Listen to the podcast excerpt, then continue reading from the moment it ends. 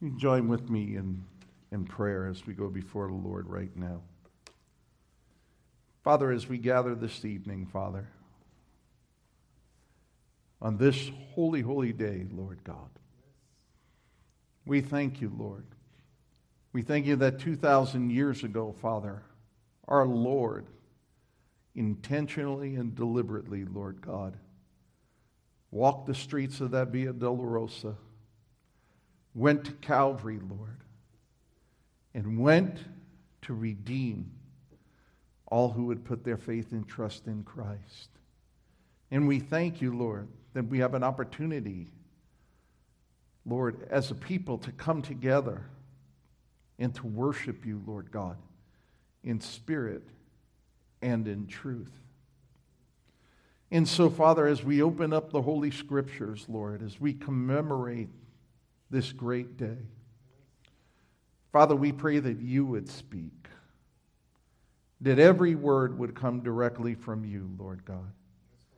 And we ask, Father, Lord God, that, Father, that your Spirit would extend his hand, Lord God, to reprove, to admonish, to exhort, to convict, Lord God, and to save, Lord God.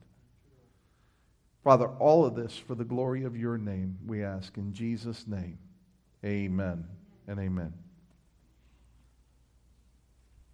I'm going to ask you today to open uh, your Bibles to Psalm 22. Psalm 22. Our scripture reading uh, this morning, uh, I keep saying this morning, I'm so used to being here in the morning, I'm all discombobulated. Our scripture reading this evening was the scriptural account of our Lord's crucifixion. And today is a great day because today we get to celebrate our Lord's victory over sin on the cross.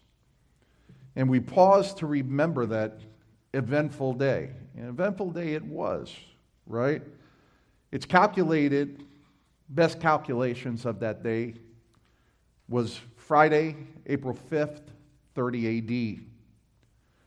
Our Lord had been betrayed at this point into the hands of sinful men by Judas, one of the disciples, just by the way, as Jesus had told him it would happen. And he endured six phony trials overnight before the chief priests, before Herod, before Pilate. As a matter of fact, the most amazing thing is a sinful man like Pontius Pilate could find no guilt in him, which I think is just incredible. We know that Pilate, when he saw that he couldn't persuade the crowd, gave in and said, Okay, we'll crucify him. Before he was crucified, he was to be scourged, he was to be whipped with, uh, with the Roman flagellum. And even though our Lord was not convicted of any crime, not convicted of any crime. He was sentenced to death. I've entitled this message, The Gospel of the Cross. The Gospel of the Cross. And we're going to find this gospel in the Old Testament in Psalm 22. This is the prophetic psalm of David. It's prophecy here. David was a prophet. This is the prophetic psalm of David, and it's written regarding Messiah's death. It's written regarding Christ's death. Now, you should bear in mind, it's written about a thousand years before Christ and several hundred years before crucifixion was ever invented. As a matter of fact, this is the most quoted psalm in all the Gospels to the point that they call it like the fifth gospel. And it's originally written, as I said to you, by King David of Israel. It's a psalm of hope. It's a hope in God despite a hopeless situation. But more importantly, it is a prophetic view of Christ on the cross. This is a prophetic view of Christ's eyewitness account. What was Christ seeing on the cross? What was Christ experiencing on the cross?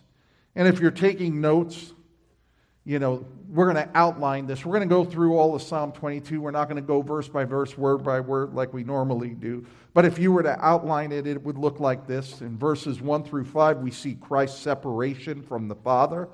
In verses 6 through 8, we see Christ scorned.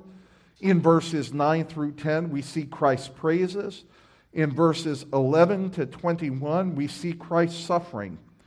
In verses 19 to 21, we see Christ's supplication. In 22 to 24, we see Christ's salvation. And lastly, in verses 25 to 31, we see Christ's victory. And I think as we open up the Psalms, you're going to hear and see certain things that are amazingly similar to the gospel accounts. So if we look at Psalm 22, and I'm going to read to you verses 1 through 5, it reads as follows My God, my God, why hast thou forsaken me? Far from my deliverance are the groanings of my uh, are the words of my groaning. O my God, I cry by day, but thou dost not answer, and by night, but I have no rest. Yet thou art holy, O thou art enthroned upon the praises of Israel. In thee our fathers trusted. They trusted, thou didst deliver them. To thee they cried out and were delivered. In thee they trusted and were not disappointed. We see right here at the very beginning right? The famous words of Christ on the cross My God, my God, why hast thou forsaken me? We remember the gospel accounts uh, recorded in Aramaic, right? Elohi, Elohi, lama sabachthani. And over a thousand years before Christ uttered these words, these words were penned in the Psalm of David. And now we see at this time is, uh, where Christ was going to hang on the cross for six hours. It is approximately somewhere between 1 and let's say 3 p.m. right now. And as he is about to die, he cries out that famous words My God, my God, why hast thou forsaken me? Notice one thing about Christ he is forsaken of God in that moment. And the most amazing thing, the most incredible thing, that our Lord, the sinless one, the Holy One of Israel, should be forsaken at that moment. As a matter of fact, at that time in history, Christ is enduring the penalty for sin. He's enduring the penalty for sin for all who put their faith and trust in Christ. And that penalty and that judgment is being poured out on Christ Himself. The penalty for sin for all those who would come to faith in Christ was put upon Him. And including that penalty was every penalty that every believer in Christ was due. I liken it this way the penalties for my sins were placed upon him. God incarnate had become that penalty of sin. Jesus Christ, the perfect substitute, and Jesus will give his life a ransom for the many. And in that moment, one of the most glorious truths about Scripture becomes real. 2 Corinthians 5:21. He made him who knew no sin to become sin on our behalf that we might become the righteousness of God in Christ Jesus. He made him who knew no sin, Christ, to become sin on my behalf that we, the believers, might become the righteousness of God in Christ Jesus. 1 Peter 2:24 says this, and he himself bore our sins in his body on the cross that we might die to sin and live to righteousness, for by his wounds you were healed. And that healing by the way that it's talking it's also talked about in the prophet Isaiah that healing is the spiritual healing that we needed to have. We needed to be restored, we needed to be made right. I often wonder why if if people Uh, someone once said to me, Why do they call it Good Friday if Jesus Christ died on the cross? And I said, It's called Good Friday because now salvation has come to all people, has come to all, all the human race through Christ because Christ became that perfect substitute. He became that perfect sacrifice for sin. You look at verses 2 and 3, it says, Oh my God, I cry by day, but thou dost not answer, and by night, but I have no rest. Yet thou art holy. O thou art enthroned upon the praises of Israel. And we hear the loneliness of Christ in that moment, having always enjoyed fellowship with the Father, intimacy with the Father. Christ is now bearing the sins of those he came to redeem. And in that moment of aloneness, by the way, in human form, 100% God, 100% human, in that moment, the weight of sin that is upon him is captured. We hear of his commitment to the Father. Look at verse 3 Yet thou art holy, despite all that's taking place upon him in that very minute. Yet he looks back to the Father and he says, Thou art holy. Notice Jesus isn't saying, Why did you do this to me? Could there be another way? He looks at the Father, he says, Lord, you are holy. And he remembers his commitment to the Father and his perfect submission as he knows there's no other way to make an atonement for sin. In verses 4 and 5, the prophet says, In thee our fathers trusted. They trusted, and thou didst deliver them. To thee they cried out, and they were delivered. In thee they trusted, and were not disappointed. And despite the weight of the moment, Jesus himself on the cross reflects on the faithfulness of the fathers of Israel. And I want to call your attention to something. Look at verses 4 and 5. Look at how many times, three times. In thee, he says, our fathers trusted. There's one. They trusted, and thou didst deliver. There's two. To thee they cried out and were delivered. In thee they trusted and were not disappointed. He is encouraging himself with the faithfulness of God to the fathers of Israel, and how much more faithful will God be to Christ, his very own Son. But notice he had to find that encouragement in his aloneness on that moment upon the cross. Look at verses 6 through 8. Hear the words of Jesus as, as he's being crucified. But I am a worm, not a man, a reproach of men, despised by the people. All who see me sneer at me. They separate with, with the lip. They wag their head, saying, Commit yourself to the Lord. Let him deliver him. Let him rescue him because he delights in him. Yet thou art he who didst bring me forth from my mother's womb. Look at this. Despite the intense pain of being crucified and hanging on the cross for several hours, his body slowly suffocating. Listen, this is not, I, I want to couch this. This is not a pretty picture. The cross was a brutal picture, the cross was an ugly picture. The cross was a bloody, bloody picture that's going on. Death by crucifixion is caused by suffocation. It uses gravity to eventually cause the person to suffocate. With their arms stretched out, hanging down on the cross, gravity is pulling the body down. The wrists are punctured with nails. The feet are nailed together. And as the gravity pulls it down, eventually the chest cavity begins to fill with fluid. In order to breathe, the person on the cross would have to push up from their feet to take a breath as the hours go on. And eventually, the chest cavity, the lungs begin to fill with fluid, and ultimately, dehydration, blood loss, and suffocation are to occur. It is barbaric. It is as cruel as you can get. As a matter of fact, the first ones to experiment with crucifixion was Nineveh.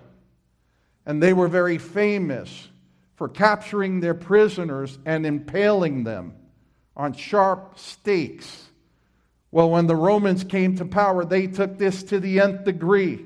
They figured out how can we kill a person and prolong it as much as possible. So you know how you go in some places and you see a nice clean Christ on a cross and he's hanging there? That's not what would have happened. We know that before Christ even went to the cross, he was beaten and whipped. He was scourged.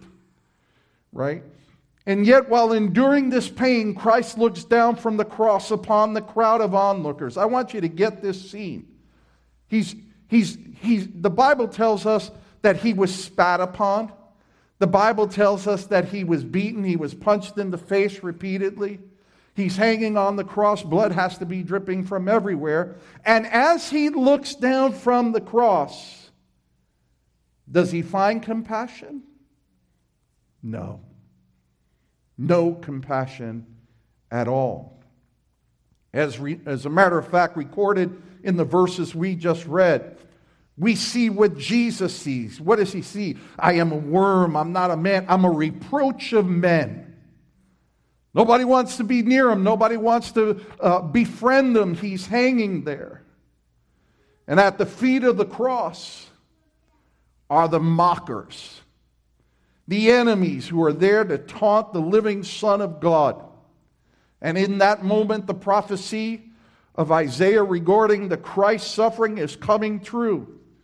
Isaiah 53 3. He was despised and forsaken of men, a man of sorrows, acquainted with grief, and like one from whom men hid their face, he was despised, and we did not esteem this. We also see this recorded in the Gospels in Mark 15 29. Mark gives us the account. Mark 15 29. It says, And those who were passing were hurling abuse at him, wagging their heads and saying, Ha! You who are going to destroy the temple and rebuild it in three days, save yourself and come down from the cross. And in the same way, the chief priests also, along with the scribes, were mocking him among them, saying, He saved others, but he cannot save himself. Look at verse 8 of Psalm 22. It says, Jesus says in verse 7 All who see me sneer at me. They separate their lip, they wag their heads. Commit yourself to the Lord. Let him deliver you, let him rescue him because he delights in him. You see the, the truthfulness of prophecy? A thousand years before the sufferings of Christ. And the eyewitness truth is foretold in this psalm. Charles Spurgeon said this Sin is worthy of all reproach and contempt. And for this reason, Jesus, the sin bearer, was given up to be thus unworthily and shamefully entreated. Listen, think about this. They could not even let Jesus die in peace. How cold of a heart do you have to have to see a man suffering and dying and yet to perpetually mock him? Mock him, making it more and more difficult. Look at verses 9 and 10. Again, Christ, the witness of Christ, yet thou art he who didst bring forth uh, bring me forth from the womb. Thou dost make me trust when upon my mother's breast. Upon thee I was cast from birth. Thou hast been my God from my mother's womb. Here we see Christ in the midst of suffering, praising. Now, let me ask you a question, honestly. Do you praise in the midst of suffering? What's one of the first things that suffering does? Suffering calls attention to us completely. We become the object. If you're like me, you may have said many times, Why, God, is this happening to me? Why did this have to happen now? Notice Christ on the cross. In this moment, he encourages himself and he draws on the praises of God. Here we see his faithfulness, Christ's faithfulness to drink the cup of God's wrath. And by the way, to drink every drop. Every drop. I was sharing with the church yesterday as we looked at Gethsemane. And I shared with the church, it's in Gethsemane that our battle was won. It's in Gethsemane where the resolution of Christ was won. It's in Gethsemane, in the olive press, where Christ was crushed. And last night we looked at the account found in Luke 22. You don't have to turn there. But one of the observations it says in Luke 22 that when Jesus left the disciples to go pray, he went into the garden and he knelt down to pray. And we know that as he was praying, from the intensity that was surrounding the situation and the pressure as he was as he was in that olive press as he's being crushed as he knows he's going to have to endure the weight of sin of all the punishment of sin of all who had put faith in Christ. And you know the rest of the story. He began, the pressure was so intense that he began to sweat blood. His capillaries in his sweat glands were bursting from the pressure. And by the way, that is a true thing, by the way. I don't know if you know. This has been made evident in people in battle, in combat situations. It's also occurred with people who were facing executions moments before, hour before their execution. And what happens is the body stresses, the capillaries and the sweat glands begin to burst, and they begin to emit a pinkish kind of a sweat. And here, Christ in the Garden of Gethsemane is praying with such intensity, such intensity, and he cries out to the Father and he says, Father, if it be thy will, let this cup pass from me, but not as I will, but as thou wills. And as I told you in the very beginning, as he goes into the garden, he kneels down to pray. You know, the custom of the Jewish people to pray were to pray standing up hands raised, eyes looking up at the heaven. But when Jesus went to be alone with the Father, he went on his knees. And then there's a great verse that I think gets overlooked by so many. In that moment, the scripture says, and Jesus rose up. He went in on his knees, but when he was done, he rose up. And the other gospel accounts say that he finds his disciples sleeping and he says, Come on, let's go. The time is near. And he heads toward Calvary. Our victory was secure. Our victory was won in that moment when Jesus came to the place of full determination to complete the will of God. And when he did, he rose up. And he deliberately and intentionally went to the cross. Don't ever let that slip your mind. Don't ever say, well, he was Jesus. He could have done anything. He could have hung on the cross having a cup of coffee, you know, like nothing. No, Jesus was fully man. And what we're reading about here and what the scripture testifies is to the experience of the suffering being fully man. But he was fully God. He was fully God. And we see here even in the midst of such suffering, how he encourages himself. Yet thou art he who did bring me forth from the womb.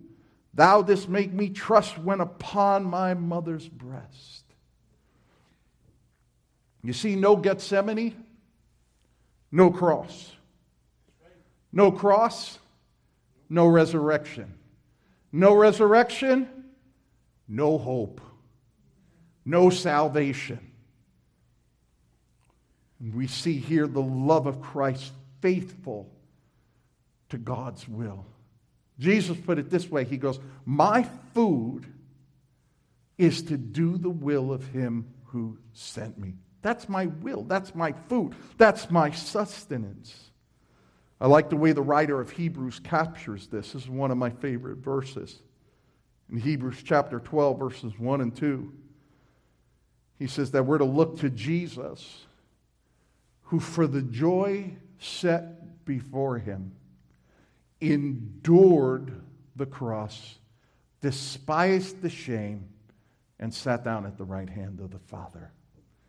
I think sometimes we lose that. He endured the cross. He didn't merely endure the cross, he despised the shame. In other words, as he hung there naked, by the way, he didn't have any cloth, that's he was naked. As he hung there naked, the Son of God, he thought nothing of the sacrifice to be a sacrifice for those who place, for those who place their faith and trust in Christ.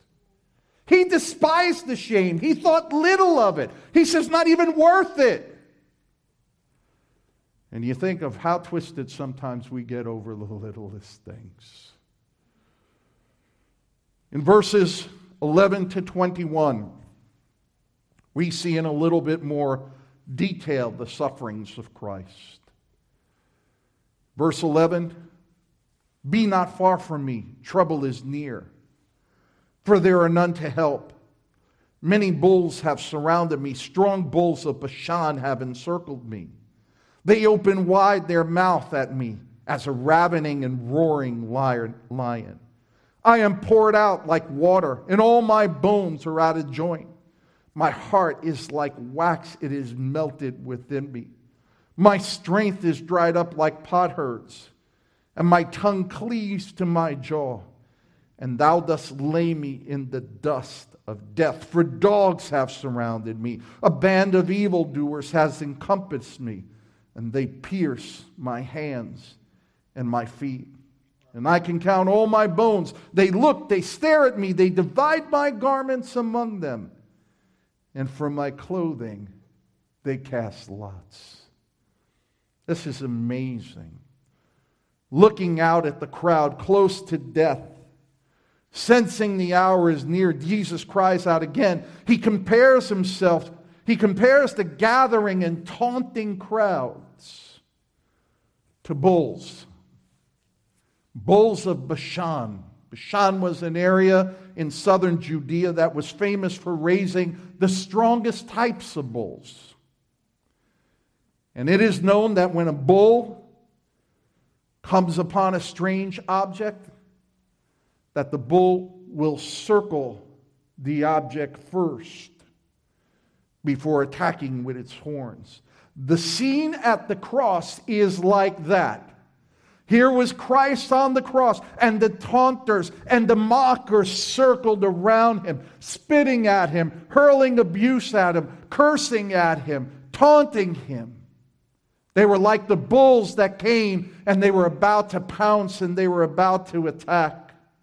And this is consistent with the prophecy of Isaiah in Isaiah 53 4, where the prophet states, Surely our griefs he himself bore, our sorrows he carried, yet we ourselves esteemed him stricken and smitten of God. Think for a moment. Notice what Isaiah says. He's speaking here in the context of Israel, but it gets carried out to all who put their faith and trust in Jesus Christ. Notice what he says. Whose grief did he bore? He bore our griefs. And whose sorrows did he bore? He bore our sorrows. He also bore our shame. We often don't think about that, right? We think sin, you know, okay, sin's a transaction against God, but with each sin comes a certain amount of shame. That shame that Christ endured was the shame that was for you and I. The taunting, the curses was a result of our sins. The reproach he experienced was because of our unholiness. And I know that many times there's a tendency to feel sorry for Christ for what he experienced as a human being. But that's not the case. That punishment, with all of its shame and all of its disgrace and humiliation, that was for us. For us. Hebrews 2 9 says this, but we do see him, speaking of Jesus, who has been made for a little while lower than the angels, namely Jesus, because of the suffering death crowned with glory and honor. Now, notice this next statement that by the grace of God he might taste death for everyone. Verses 14 and 15, we see the worsening physical condition of Christ. Notice what it says I'm poured out like water. What happened when they thrust the spear into his side? What came out? Water and blood, right? That was all the saturation in the pleural cavity. So when they stabbed him, actually the liquid caused from the dehydration and caused from the accumulation of his slowing breathing comes pouring out. He says, I am all my joints, all my joints are out. Dislocation. At this point, his shoulders probably were dislocated, at least in that moment, because of the constant heaving up and down that he had to be able to do. In verse 15, he says, My strength is dried up like potsherds. That's cracked clay pots, right? No paint, nothing. My tongue cleaves to my jaw. Thou dost lay me in the dust. You could, you could see in the words what is going on in his physical body as he begins to dehydrate, right? And notice what he says For dogs have surrounded me. A band of evildoers have encompassed me. And it's something about the dogs here, right? In, in, in first century Jerusalem and Palestine, wild dogs roamed the street. If somebody would die in the street, well, the dogs would search for them, or if there was a dying animal, and that would be their, their meal. So, wild dogs, he compares the, those that are at the foot of the cross to those wild dogs that can't wait to pounce on the carcass. But I want to call your attention to something in verse 16. The second part of verse 16, which is pretty amazing. It says, They pierce my hands and my feet. Now, that may seem like something that's not so obvious, but here's what it is that word pierced means to puncture. It means to puncture. And this is a thousand years, several hundred years before the advent of crucifixion. And he talks about his hands and his feet being pierced. And here we see that it just flows perfectly with the scriptural detail both in the Old Testament and the New Testament. Isaiah 53 5 but he was pierced through for our transgressions. He was crushed for our iniquity. The chastening for our well being fell upon him. And by his scourging, we are healed. Just like the other verse in our Isaiah. He was pierced through what? Not for him. He was pierced through not because he was a criminal. He was pierced through not for any other reason. He was pierced through for our transgression. He was wounded for our iniquity. The prophet, the prophet Zechariah, using, speaking of this word pierce in Zechariah 12 10, said this I will pour out on the house of David and on the inhabitants of Jerusalem the spirit of grace and of supplication, so that they will look to me. Notice this they will look to me whom they have pierced. Speaking of a future day of Israel, and they will mourn for him as one mourns for an only son. That word pierce only means punctured or penetrated. There's no one else in biblical history that this could be applied to other than Christ. And here's another thing I mentioned to you that the dogs surround them. Dogs don't pierce, dogs tear, right? They tear. Only nails and swords pierce. And here he speaks of his hands and his feet being pierced through. Look at verses 19 through 21. And here we see Christ's supplication. Oh, by the way, if you look at verse 18, 17, and 18, he says, I can count all my bones. They look, they stare at me. They divide my garments among them, and for my clothing they cast lots. And the New Testament records that specifically in John 19, 23, and 24. Are you seeing something here? Are you seeing how this just can't be a great writer who wrote something that a thousand years before this psalm was written when Christ was born? You know, when it, he was already born, this psalm was written. The prophetic accuracy of God. Look at verses 19 and 21. But thou, O Lord, be not far off. O thou, my help, hasten to my assistance. Deliver me from the sword and my only life from the power of the dog. Save me from the lion's mouth and from the horns of the wild oxen. Here at this moment the fulfillment of Old Testament prophecy is found here in Genesis 3:15. In Genesis 3:15 when Adam and Eve were kicked out of the garden, God gave a prophecy he said the seed of the woman, who is Christ, would deliver a death blow to Satan. And in the process, Satan would bruise his heel. Satan is the dog referred to in verses 20 and 21. He is the lion referred to, consistent with 1 Peter 5 8. You know, when Peter says that the that Satan roams about like a roaring lion seeking whom he has devoured.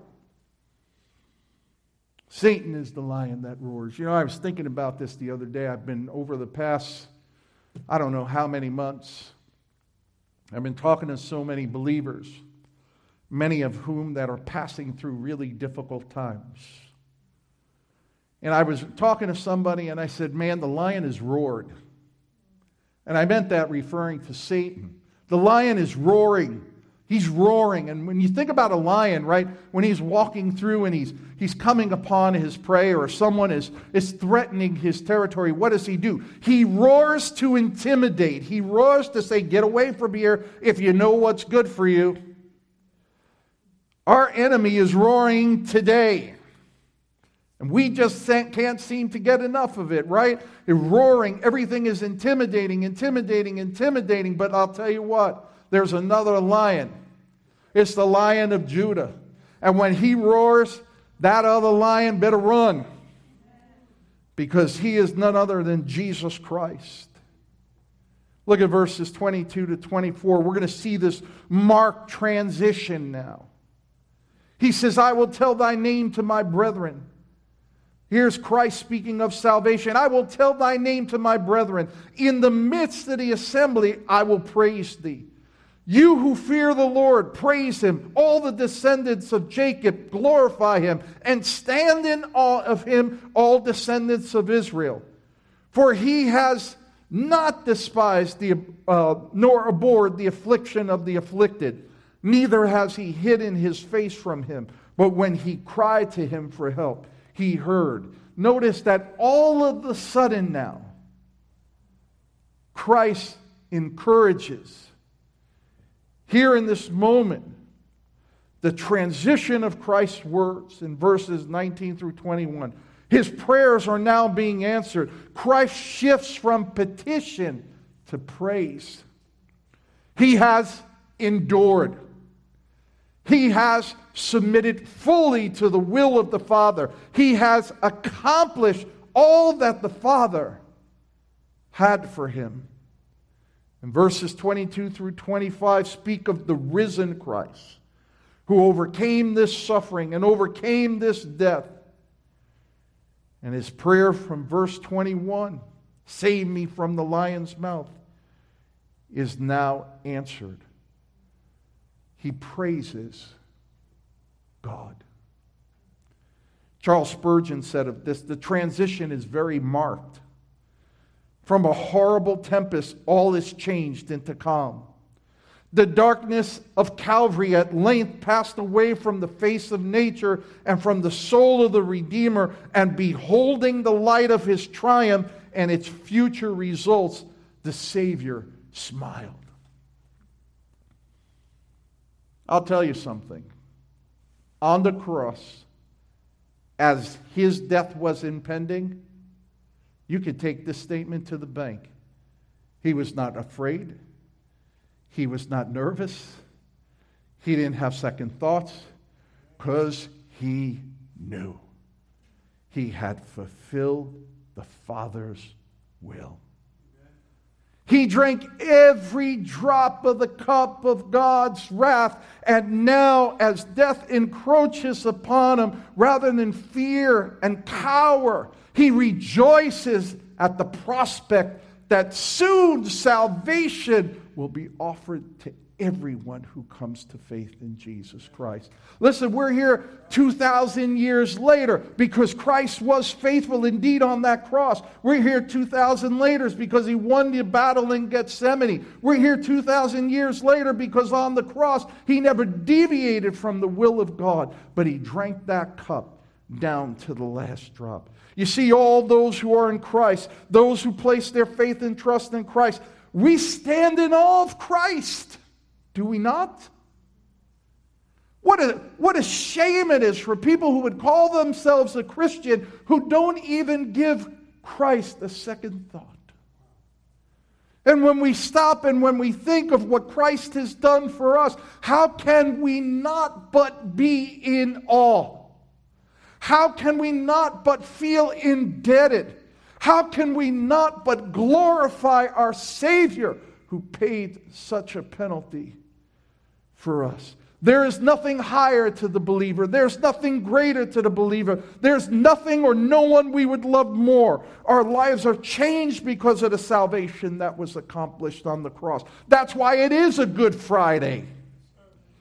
The judgment that was due us was poured out on the sinless Christ. He made himself a ransom, a substitute, a sacrifice for sin for all who would put their faith and trust in Christ Jesus.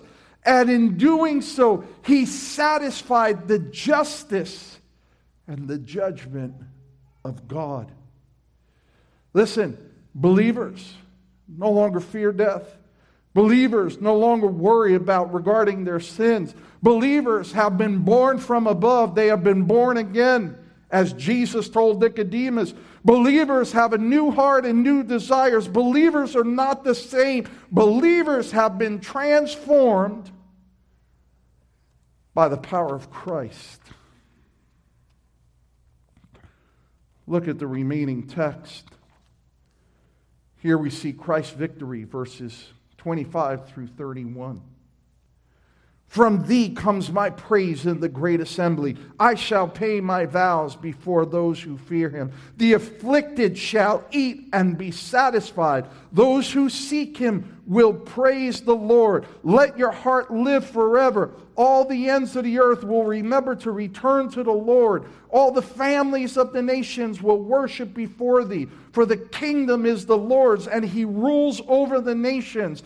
All the prosperous of the earth will eat and worship. All those who go down to the dust will bow before him. Even he who cannot keep his soul alive. Posterity will serve him. It will be told of the Lord to the coming generation, and they will come and will declare his righteousness to a people who will be born that he has performed it. Oh man, I wish I could go through every verse in this last portion, but I'll just say this.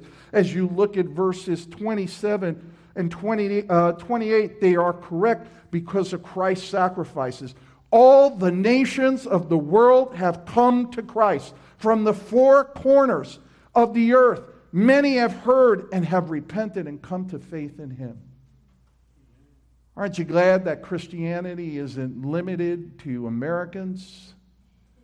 Christianity isn't limited to white people, black people, red people, orange people, green people, chartreuse people. That salvation is not limited only to the Asians. What started as a small group of followers in first century Palestine has been opened, just as Jesus said that all the nations would know, all the nations would come. I often think of that great day, that great day in, in, in, glory when, when we're translated, when we're taken up in glory. And there we are before the throne of God, and we look around and we see Asians, and we see Africans, and we see Westerners, and we see black, and we see white, and we see red, and we see every nation, every tribe, everyone that is spoken about in that place. Why? Because Christ was faithful to the will of the Father. Every nation, every nation, every tribe, every tongue, every language shall praise the Lord God Almighty. And it shall be done just as Christ said. And notice, despite the harshest attempts in the history of mankind to eliminate the church, we're still here. There are Christians in Afghanistan. There are Christians in North Korea. There are Christians in China. There are Christians in the most remotest parts. They're not Christian by heritage. I have a missionary friend of mine is in Cambodia bringing the gospel to the Cambodians. And there's a small group of believers, eight, ten believers in a little village. They are everywhere. The sacrifice of Christ has made that possible. And we are here tonight because of the faithful declaration of the gospel that has gone before us. 2,000 years later, we're commemorating and celebrating this glorious victory. My heart grieves, honestly, my heart grieves that not many churches meet on Good Friday. I think it's one of the saddest things in the world. How do we not, as believers, come together to celebrate the glorious victory that Christ made on the cross? And I'll tell you what, we continue to declare his faithfulness to a generation to come. So, as we begin to close, the Apostle Peter wrote these words 1 Peter 1 18 through 21. And he writes this to a church that's suffering, a church that's being persecuted. He says, knowing that you were not redeemed with perishable things like silver or gold from your futile way of life inherited from your forefathers, but with the precious blood, as of a lamb unblemished and spotless, the blood of Christ. For he was foreknown before the foundation of the world, but has appeared in these last times for the sake of you, who through him are believers in God who raised him from the dead and gave him glory, so that your faith and hope are in God. He wrote this to people who are being thrown before lions, who are forced into the gladiator games, who are being taken as slaves. And he says, You were not redeemed with anything perishable but you've been redeemed by the precious blood of Jesus Christ. So tonight you've heard of the sacrifice. You've heard of the price paid for redemption. You've heard of the grace and the mercy of Christ. And you just heard the great doctrine of substitutionary atonement. The doctrine of propitiation. Christ became a sacrifice and he satisfied the wrath of God. Christ paying the penalty for your sin so that all who would believe would become the righteousness of God in Christ Jesus. So you've heard. The next thing you need to do is act. Perhaps tonight, upon hearing the message, you realize why Christ had to die on the cross if you understand the necessity of Christ dying on the cross, if you understand that sin had to be paid for, if you understand that this prophecy of Christ on the cross could only have had a supernatural origin, let me share something. Then you understand the message of the gospel. See, there's passive obedience and there's active obedience. Christ calls every person to active obedience. Now is the time to get right with God. Now. Scripture calls you to repent, simply means to turn from your sin and turn to God, trusting yourself completely and wholly to Christ and Christ alone. And don't make any deals with God. Lord, I'll do it next week. I'll do it after I get this job. I'll do it in a year from now when I finish school. Don't make the deals. Christ and Christ alone. Throw yourself on the mercy and the forgiveness of Christ and trust yourself completely and wholly to Jesus Christ. Those things being true, then I call you to trust Christ alone. Listen, I'm going to share something with you. There is not enough good works you could do to please God, and there are not enough millenniums for you to do them in. You understand? All of our, all of our righteous works are as filthy rags before the God, before God. There is not enough time, nor is there enough works. But the blessing of salvation, the glory of the cross is that if you just come and you trust yourself to Christ, you will be saved. Listen, Jesus didn't die on the cross because he was this super pumped up guy on a mission and he was determined and he said, Oh, nobody's ever going to change my mind. Listen, that had nothing to do with it. Jesus came to give himself a sacrifice for sin. And we all have sin. We're born into it, we're contaminated. All you have to do is put on the news, and you'll see the fruit of sin in this world. We need to be made right. And only by faith can we know salvation. Christ came not only to forgive you of your sins, but Christ came that you might have new life. That the bondage of sin, the things that held you in that bondage, will be broken and you will have a new life.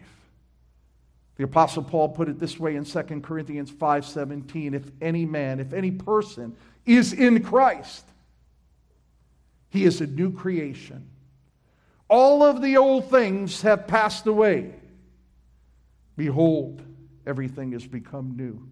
The Apostle John put it this way If we walk in the light as he is in the light, we have fellowship with one another, and the blood of Jesus Christ cleanses us from all sin.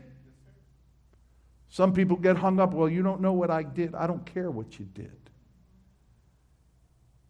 If you confess your sins, John says, He's faithful and just to forgive you your sins and to cleanse you from all unrighteousness. I call on you tonight to trust Christ alone by putting your confidence in Jesus' finished and complete work on the cross, coming through Christ to the Father, turning from sins and turning to Christ. Will you do that on Good Friday? You might say, Pastor, what does that look like? Do I have to join the church? Do I have to go through a ceremony thing? You know, we're going to cut up a chicken and sprinkle the blood on you. What, what does this look like? This is what it looks like. You acknowledge you're a sinner before Almighty God. You realize that you stand before a holy God. I don't care if you've been raised in the church. I don't care if you've never been to a church or you've been to a different kind of church. All of that is moot. All that matters is in this moment of honesty that you come before the Father and say, Father, I cry to you for mercy. Is there forgiveness for me at the cross?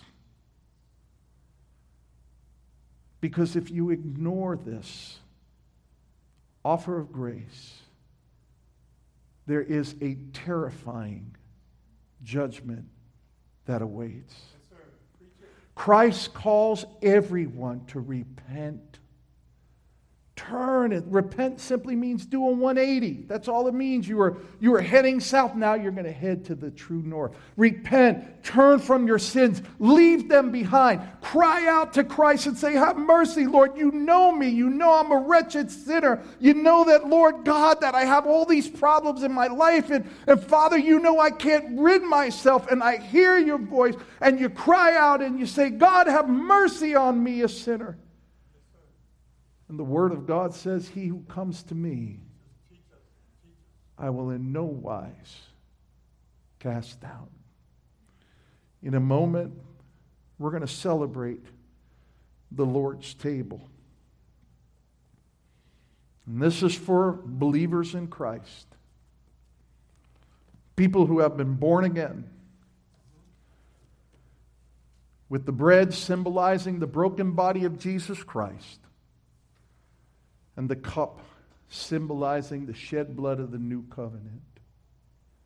The scripture tells us that before we partake of the Lord's table, that we're to examine ourselves.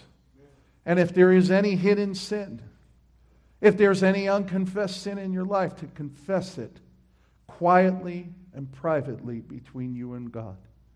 So let's bow our heads and take a moment and confess your sins before the Lord before we approach the table of grace.